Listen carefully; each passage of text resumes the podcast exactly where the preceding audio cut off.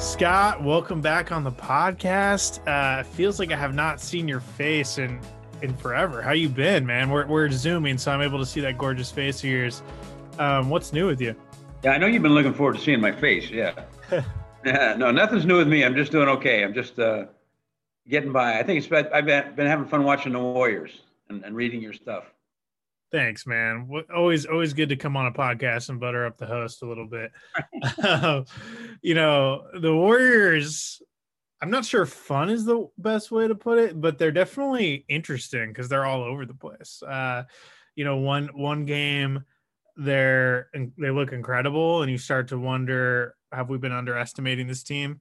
And then the next game, they're all over the place and and awful and completely out of sync and um you know, the fact that they squandered a 57 point performance from Steph the other night, I thought was borderline unacceptable. I mean, this is a this is you you you can't have a performance like that from an all-time great, one of the greatest performances ever from one of the greatest players ever and not win.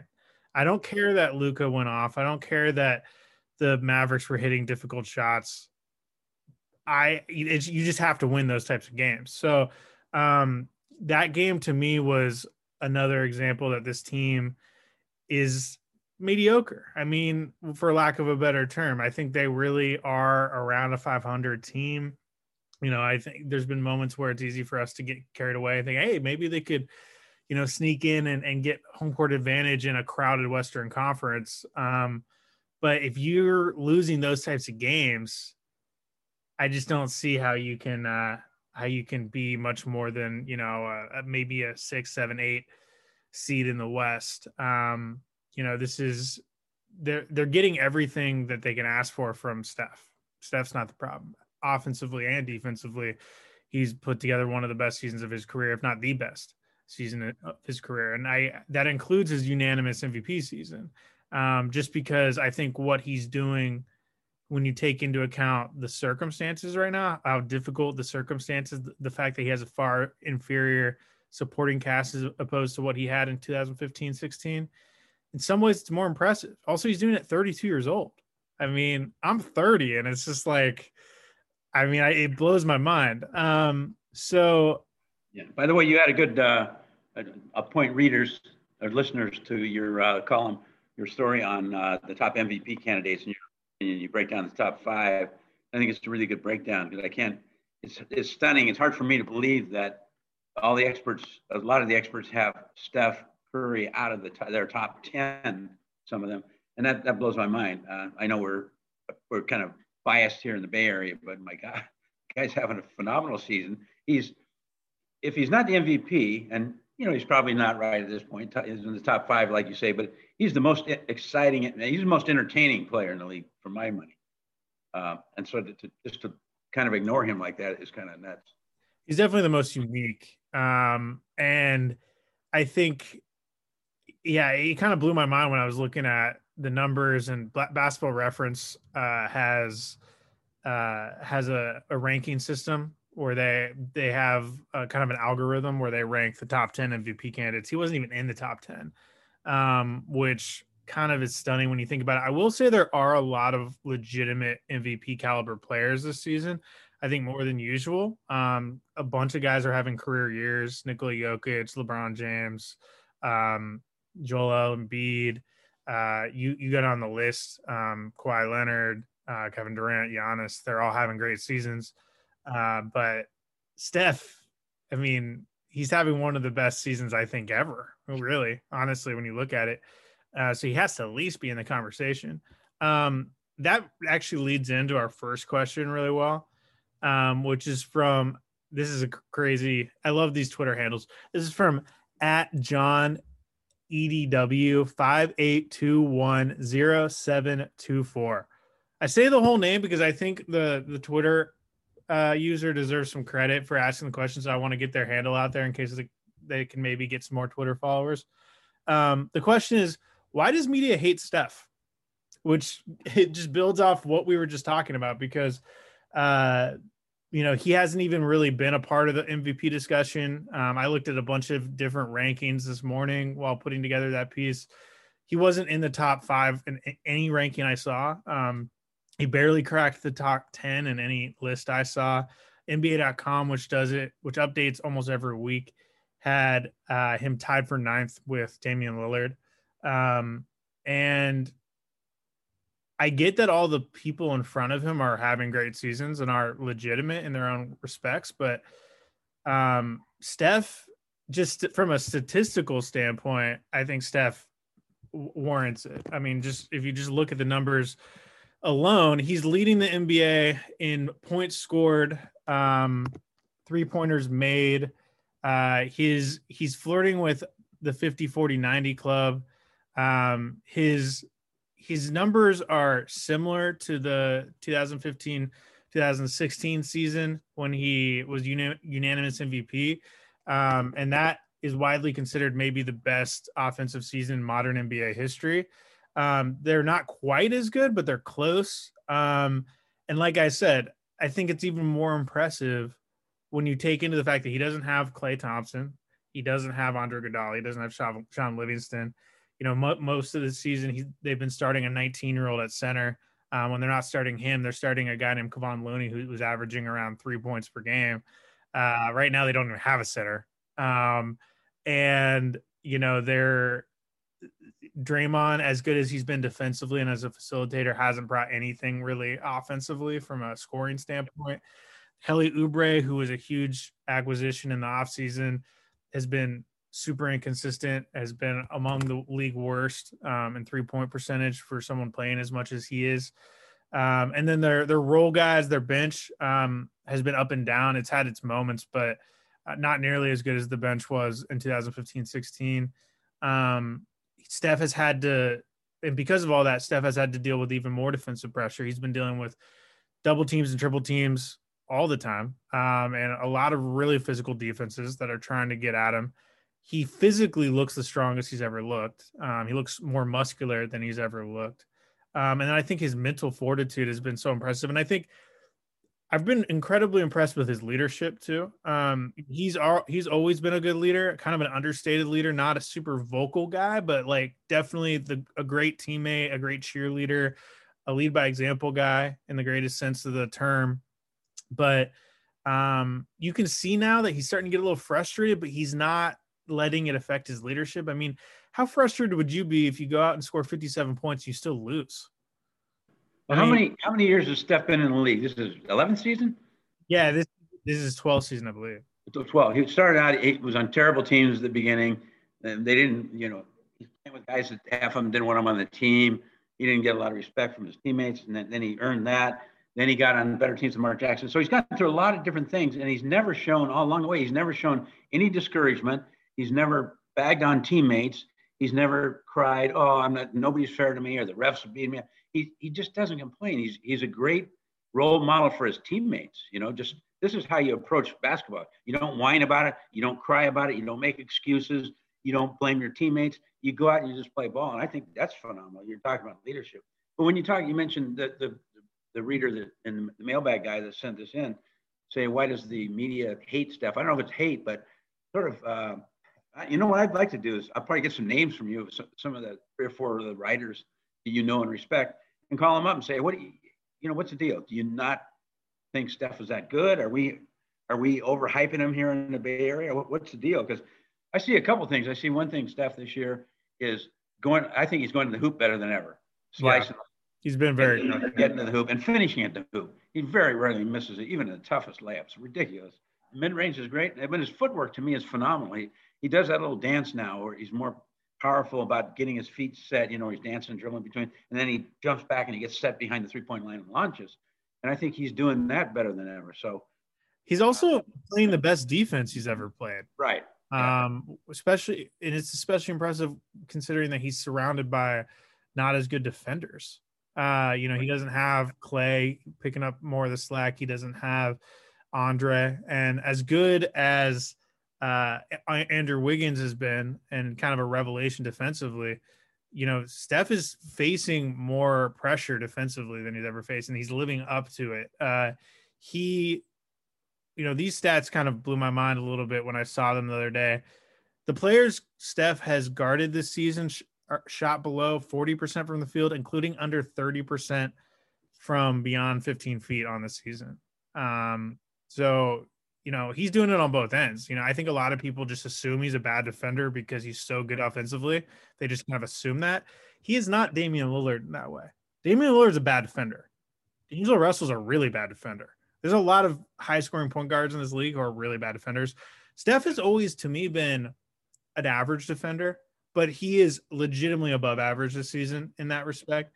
And I, one thing that um, really impresses me, or I guess one thing that kind of uh, surprises me um, about the fact that he's not more in the discussion is the big knock against him is that his team's not winning more. You know, they're they're one game above 500 right now.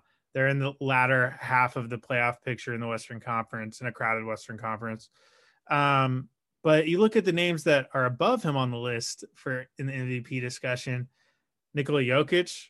You know, if you're talking about expectations for your team entering the season, they're lagging far behind the expectations that the Warriors had.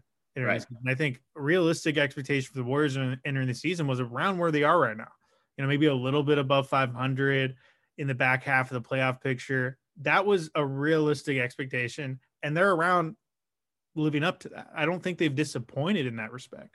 Yeah. Uh, and without where, Steph, where would they be? Like four wins this year? Exactly. I mean, they would be a straight up bad team without Steph. I mean, their best player would be Andrew Wiggins. I mean, you could make the argument Draymond, but as, tar- as far as offensively, Andrew Wiggins. Uh, so, and then, you know, the Nuggets are only two games above 500 and then you know the the the Nets haven't been nearly as good as they should be, especially now that they have James Harden, and yet Kevin Durant's ahead of Steph on on all these lists. Um, I don't think that's a fair knock. Uh, you know, I yeah. think I think you have to me wins matter in terms of MVP, but it's more about you know how many wins are they getting because of this player, and how many loss more losses would they have if that player wasn't on the team. That's why Russell Westbrook won the MVP a few years ago because that team wasn't even that good, but they would have been downright awful without Russell, and right. he deserved it that year. Yeah. So I kind of think you have to make the same argument for Steph. Yeah, I don't. I don't think you can use that argument because if a guy is on a, a last place and a really crummy team and is just throwing up the numbers, averaging 32 a game or something like that, then you can say, okay, he's got to score. Somebody's got to score. He's jacking up the shots, and he's a good good player and all that stuff. But that's not the case with Steph. You know, he's playing within the team concept. He's not going down just jacking up shots. He's he's he's like a coach's dream. I bet if the coaches voted, it would be uh, interesting to see what they would come up with for MVP. Yeah, I, I, can promise you could get some votes. Um, people who are paying attention respect and admire what he's doing. Um, it's incredible. It truly is. And you look at the individual games 62 points, 57 points. He's had two career highs you know his top two highest highest scoring performances of his NBA career at 32 years old, within an 18 game span. Um, he's had a couple bad games, but he the good has far outweighed the bad. Uh, and yeah, no, I can't say enough about what he's done. Um, and so I'm really happy that was our first question because it was it needed to be addressed. Um, so, so you're questioner. We agree with you, buddy. yeah, no, and hey, we're we're the media, and we don't hate Steph. So this the next question's from at pure Dookie Mist. How much time should I spend looking at Nico Mannion G League tape? He feels like a special guy with less pressure to succeed than Poole. Um, I personally, I mean, anyone who has listened to this podcast has read my coverage. You know that I I have this weird affinity for the G League. I love it. I'm the only person that wrote a big piece on Jeremy Lin, who's signed with Santa Cruz. Um, you know, I I've written a lot of big. One of the biggest stories I ever wrote was on a, a G on a Santa Cruz Warrior named Vander Blue last season. Um, so I love the G League. I will be following the G League bubble closely since it's the entire G League season in a four week span. They're playing something like 15 games in 25 days, which should be fun. Um, and there's there's a lot of kind of interesting storylines with Santa Cruz this year. I actually did a piece a couple days ago looking at why the G League bubble ma- matters to Golden State. And um, first of all, there's they've they have three contract players there. They have Nico Mannion, Jordan Poole, and Alen Smailagic there's also you know G League Ignite, which has uh, a couple of NBA prospects, and there's guys who war- the Warriors could maybe try to bring in to bolster their front court. Uh, and then there's Jeremy Lin. That that that storyline to me is really interesting. Um, but as far as Nico Nico Mannion's concerned, I think you should definitely pay attention um, because he's a guy who I think what we've seen of him this season has been really impressive. You know, especially as a guy who's a late second round pick. Uh, a lot of people were super down on after his only season at Arizona because he didn't shoot the ball very well. Um, he didn't kind of he didn't really live up to the huge amount of hype he had coming out of high school. So he f- just tumbled down draft boards to the point where he went from a lottery pick to like the 47th pick in the draft. Um, I thought he was an absolute steal, even when the Warriors took him that day. I thought he was a steal at that slot, and he's lived up to that. He hasn't played a lot, um, but when he has played, he looks like he knows what he's doing. He looks comfortable. He looks confident. He sees the floor well. Um, in limited minutes, he's had, I think, 12 total assists, and his per assist, his assist per minute is really high. Um, Steve said the other day that he played Nico because Draymond was out of the game and his best available passer was Nico. So right. he feels yeah. like Nico is the second best passer on the team. That says a lot. Um, so I think this is a huge opportunity for him in Orlando. He's going to be able to run the offense. Um, he's going to get 30 plus minutes a night. Um, and hopefully he can see some shots go in and feel good about himself because that's the one thing he hasn't been knocking down shots still. He, and he didn't at arizona so he needs to prove that he can do that. Um, so i think it's a huge opportunity but i do think just based off what we've seen so far i think he has the potential to be a legitimate backup point guard in this league. Um, i think he has the potential to be a really solid number two point guard. And you know if if he plays really well in San in with Santa Cruz and comes back and is still looking good, and Wanamaker continues to struggle, he cannot knock down shots to save his life right now. Um, maybe you you think about giving some of those minutes to Nico. Um, I think it's at least worth considering.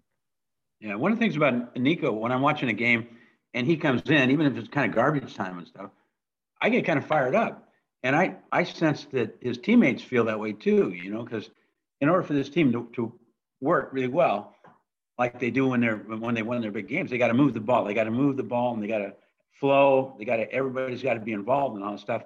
And he really gets people into it. I think. And I think he, he's going to be if he can up his game, it'd be beneficial, say for Curry. Not that they're going to play all the time because in the same position, but when there'd be times they'd be on, they could be on the court at the same time, and him looking for Curry or moving the ball around to get Curry more involved is going to be phenomenal. I think I think he's an exciting player. And like like you said, the main thing is is is shooting. If that can come around. When Ricky Rubio was was young, when he was like a teenager playing, I saw him playing the Olympics, and people were really excited about him because it was passing mostly, because he didn't have a lot of offense. And uh, Nico Nico kind of has that same vibe, really getting people fired up about the speed and the and the passing and the movement and everything. And he's a really good athlete. You know, if you watch his highlights, he can dunk the ball. Um, our guy Chris Ballard, kind of a mentor slash friend of mine, wrote this phenomenal piece on Nico when he was 15 about how he was the next prodigy. Um, he hasn't really lived up to that, but I still think he has that type of potential. I think he, there's a reason why people were so high on him so young. So um, I'm excited to see what he does in Orlando. I'll definitely be tuning in. Um, then uh, the next question is also a G League question, and this is, I think, a pretty pertinent question. Um, this is from Michael Silver's eight. Does Smiley have a future in the NBA? Now, by Smiley, I'm I know you're referring to Alen Smailagic, my guy, another guy who I've done a pretty big profile on. Um, he uh, he has the most important G League bubble of any Santa Cruz Warrior by far. Um, his career's on the line, um, which I know sounds hyperbolic, but it's true. He uh, he's a guy who was drafted with the with the 39th pick in the draft in 2019 as a long-term project. The Warrior he was 19 at the time. The Warriors knew you're at least a couple years away from being able to contribute to an NBA team, but we're going to invest in you. They gave him a four-year guaranteed deal.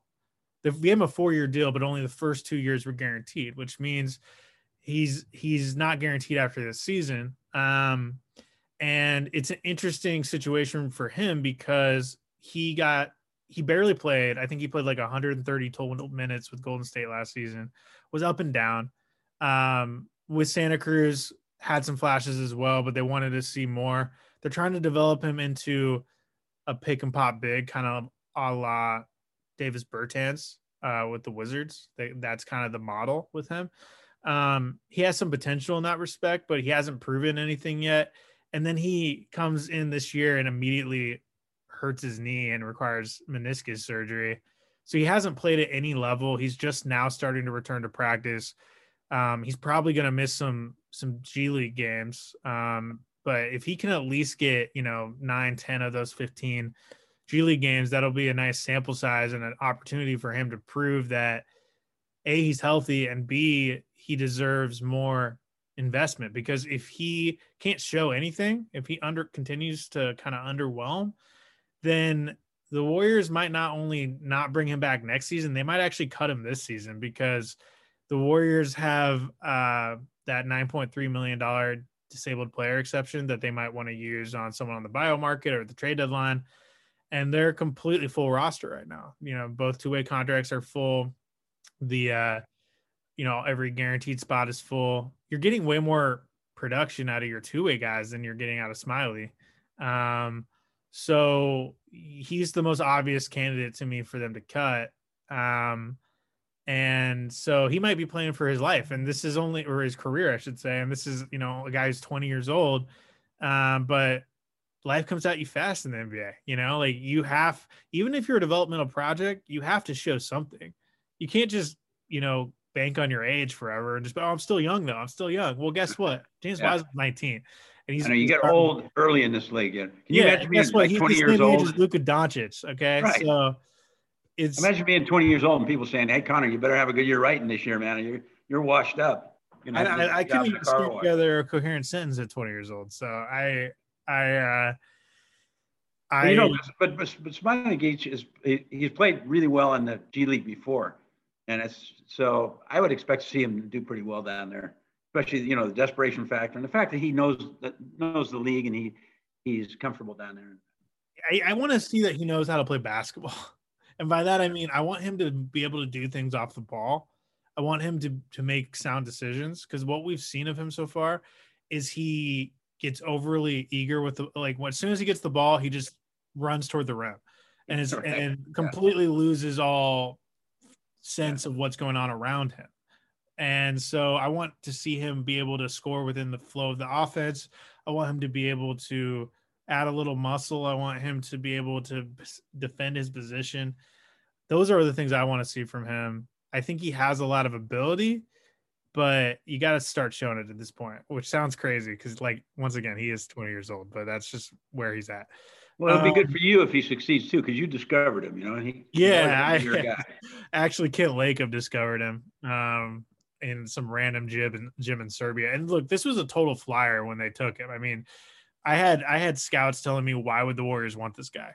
Uh, no, he wasn't really on anyone's radar. Didn't do a lot in his one G League season with with Santa Cruz before he was drafted. Uh, was playing in the third Serbian third division, which is basically a semi-pro league against, you know, skinny white kids uh, with soccer goalposts in the background. I mean, he wasn't even on the Serbian national team. Um, wasn't even on big clubs in Serbia's radar, and then he was drafted. So, you know, it was the Warriors are hoping to find a diamond in the rough, and it was a swing or miss proposition. Could end up being a miss. It'll be interesting to see what'll happen with him. Um, G League's going to be a more fun to watch than the than the big Warriors. Yeah, no, it's it's going to be really interesting. Um, the next the next questions from at Dubs Pain Tour. Uh, what steps do you think the Warriors can take now to improve the team?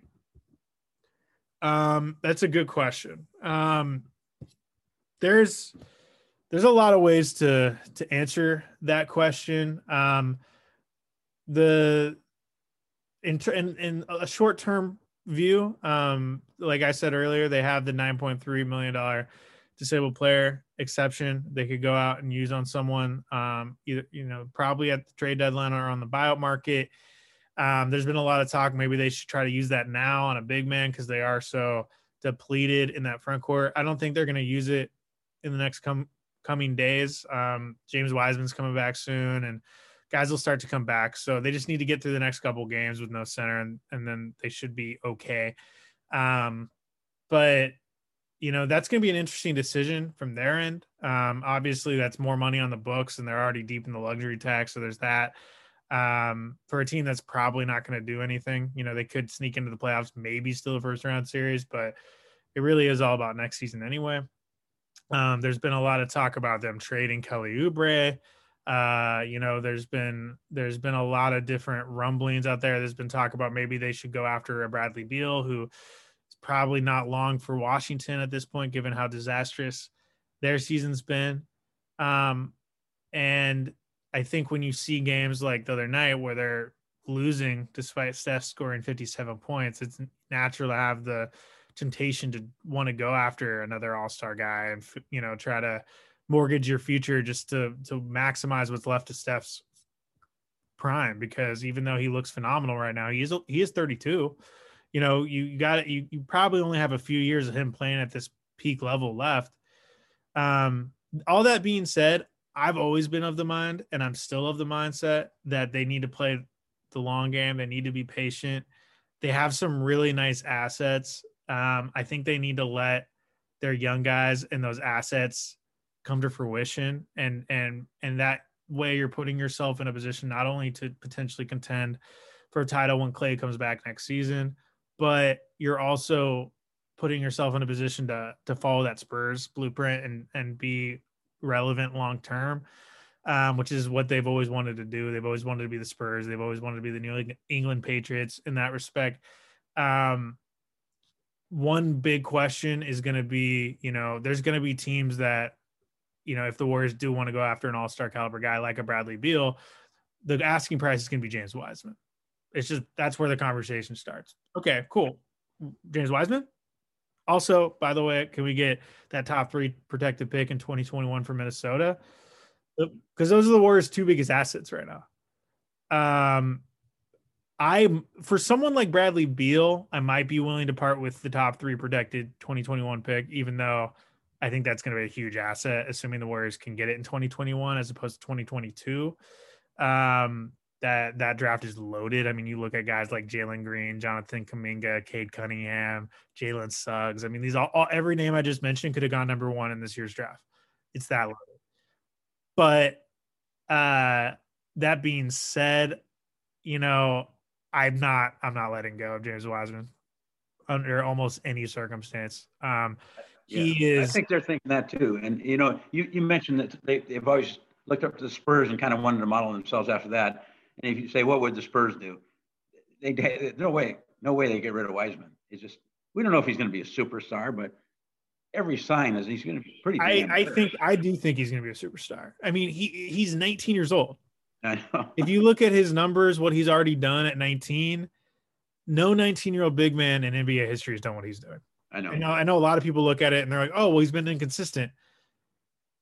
He's a year removed from high school. Um, you have to keep that in perspective. Uh, his numbers are better than Dwight Howard at this age, uh, Kevin Garnett at this age, way better than like Jermaine O'Neal and and other uh, good players at this age, Kobe Bryant. Um, and so, uh, you know, I have the utmost confidence that he's going to be one of the best centers in the NBA before too long. I think he has the potential to be a perennial all star. And what makes me confident saying that are a couple of things, not just his physical tools, but the Warriors environment and system is perfect for him. They're going to know how to get the most out of him. They're going to have, they're going to put the right people around him to make him succeed. I think learning from Draymond has been enormous for him. And then second of all, his, his intangibles. I mean, I hate I feel like it's a little cliche to talk about intangibles all the time, but it's so true with him. He is the incredibly hardworking, incredibly humble, um, incredibly smart, um, you know, completely not a concern off the court. Um, if you have any questions about his makeup, please read this big piece I dropped last week on his family and him, which gets into why he is the way he is he completely fits the Warriors, ethos. They think he's a franchise guy. They straight up told me, someone in the front office told me a couple days ago, there's almost no scenario we, we let go of him. So stop talking, stop, stop speculating about that. That's not happening. But if if it's for Giannis, maybe. But that's you know, outside of that, like no, for a guy like Wiseman, you know, especially at this point in the season, we start looking for the defects. You know, not only what uh, the stuff on the court that he can improve on, but you know, what's wrong with his his makeup? What's wrong with his mental, his emotional makeup? You know, what kind of guy is he? Is he is he got some dog in him? And you just can't. Nobody that I know has found any flaws with this guy. It's like, wow, this guy really wants to be better. He he knows how to study. He wants to study. He listens to people. He doesn't get he doesn't get I'll puddle up and, and start crying when Draymond yells at him in the court. Uh, he he just sponges all this stuff in. just I can by the end of the year, forget about uh, down the road, but you know by the end of the year, this guy could really be a high level center. To finish answering the question, one kind of somewhat minor move that I would consider making if I'm the Warriors in the near term as I would try to find a way to get Juan Toscano Anderson on a 15 man contract, a guaranteed contract, so that he could play every game. Right now, he can only play 50 of 72.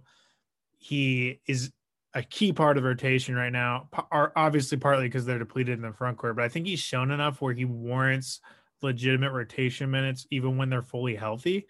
Um, I think he is one of their better defenders, especially in that front court. Um, he's one of their highest level IQ guys. Um, and he just plays within himself and makes the right play. And, um, you know, I was skeptical about him entering the season. I was not sure if he was a legitimate NBA player. I think he's just found the perfect fit with Golden State. I think he, you know, he uh, NBA is all about fit, and I think he's not the most talented guy on the floor, but he should warrant a place in this team's long-term plans. Plus, you know, talk about intangibles, he fits what they're about. He was organizing Black Lives Matter protests in Oakland during the offseason, which Steph Curry and Damion Lee and Klay and all of them attended. He is. I talked to his college coach a couple weeks ago, Buzz Williams, who said he's to this day the best teammate I've ever coached in my entire life. He, you know, is an East Oakland guy, and this is let's be honest, this is a franchise that's still trying to hold on to those Oakland roots. They they feel bad about having left Oakland and they understand all the blowback. It does not hurt to have a guy who straight up was born and bred in East Oakland on the roster. Um, I think he needs a 15 man roster spot. I think they need to get creative and find a way to do that. Yeah, one, one thing about him is he's really good at uh, this team is, is built, their offense anyway, is built on improvisation. They don't run a lot of plays. They, they run plays, but you got to do stuff off it. You got to be thinking all the time. You got, you got guys, you, you, need, you need guys who can really think the game, play it like high speed chess, and I think he has that ability. You know, he's comfortable in that. Just uh, okay, things break down. Now we can go to plan B, C, D, and he's he's the guy for that. Yeah, and yeah, you know, I think the one way to do it maybe would be to cut Allen and then hope he clears waivers and then put Allen in the two way contract, which yeah. is honestly where he should be anyway. Right. Uh, and the thing, yeah. the thing about sure. the two way is um, you you you hold a you hold the players' rights, so they could keep him long term after this season if they want to. Um, but I think you need you need the option of playing Juan every day. So I would think about that. That's the most pressing thing, honestly. To me, that's more important than using the DP right now. Uh, um, and so our final, our next, yeah, this is gonna be our final question. Um, this is from at CW1919. What's your take on Oubre? If I'm not mistaken, he's an, an unrestricted free agent at the end of the year. Does he walk for nothing if we don't resign him? I've seen a lot of stuff online in regard to a trade for Lonzo and JJ Redick. I don't know about that. Um, there was so much buzz about that report that came out of the Athletic about a week ago. Um, and look, it didn't even really say much. All it said was that um, you know the the Pelicans inquired about him. The talks didn't really gain any traction. It wasn't even really a trade discussion. Just teams are going to do that, especially since he's in the last year of his contract. They're going to just see what the asking price is. That's all it is. I'm sure the Pelicans weren't the only team to do that, um, but that's the one that got out there. Um, so my thing with Oubre is this: he is in the final year of his deal. there's almost no chance he comes back next season. Um, first of all, he's been so up and down this season. Second of all, uh, the, the his role in the team next season would be as a sixth or seventh man. He doesn't want that. You know, he's not. He doesn't want to be a sixth or seventh man. He must be putting up numbers somewhere. Um, so yeah, there's no way he comes back next season. Um, given the fact that that's the reality, I think you have to be open to trading him if you can get someone who can help you next season. Because really, it's all about next season. You know, this season, hopefully they make the playoffs. Maybe they still a first round series, best case scenario. But ultimately, it's about trying to chase the title once Klay comes back next season. So if you can get a if you can get an offer for someone who's just like a solid rotation piece, who will be like maybe a seventh, eighth man on a really good team next season, I think you do it. Um, I think that Oubre is starting to turn a corner, but it feels like whenever he's starting to turn a corner, he has, you know, one great game and then two really bad games, and one great game and then two or three really bad games. You know, he had that 40 point game the other night and then came back and had a really bad game against Dallas. So um I'm not sure he's gonna totally thrive here. Um, I'm just not sold on it yet. I'm not sold on his fit um, with this team. Um, so I'd be open to it. But at, that being said, I'm not. I'm not. It's not the end all be all. They don't have to trade him. You know, at the end of the day, they they, they got him just to try to help this season. Uh, he's helping defense, right? I mean, he's not a liability in defense. He's he's he's he's okay defensively. He's not, you know, people have been lumping him in the same category as Andrew Wiggins. He's not Andrew what Andrew Wiggins has done this season defensively. I, I would say he's maybe a, a average, a little above average defensively. He plays hard give him credit for that. He plays hard. Uh, he's not always in the right place at the right time. Doesn't always make the best decisions, but he plays hard, um, which I think they need.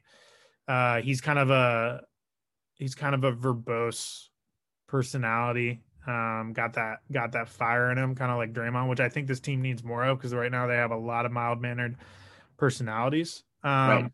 You know the the the Klay, you know Klay's out, but Andrew Wiggins, Steph, you know, all those guys are, are just nice guys. Right. Um, yeah. And I think it, it, helps to have some fire um, on the roster. But, um, you know, I don't think, even if he doesn't play great the rest of the season um, and he walks in free agency, I don't think the Warriors should regret taking on more luxury tax to, to get him. You know, they did the best they could under the circumstances, and that's all you can ever ask. Yep. You know, I thought he was a best case scenario at the time. Uh, I still would rather have him than like Eric Gordon or you know Eric Bledsoe, some of those other names that were floated out there.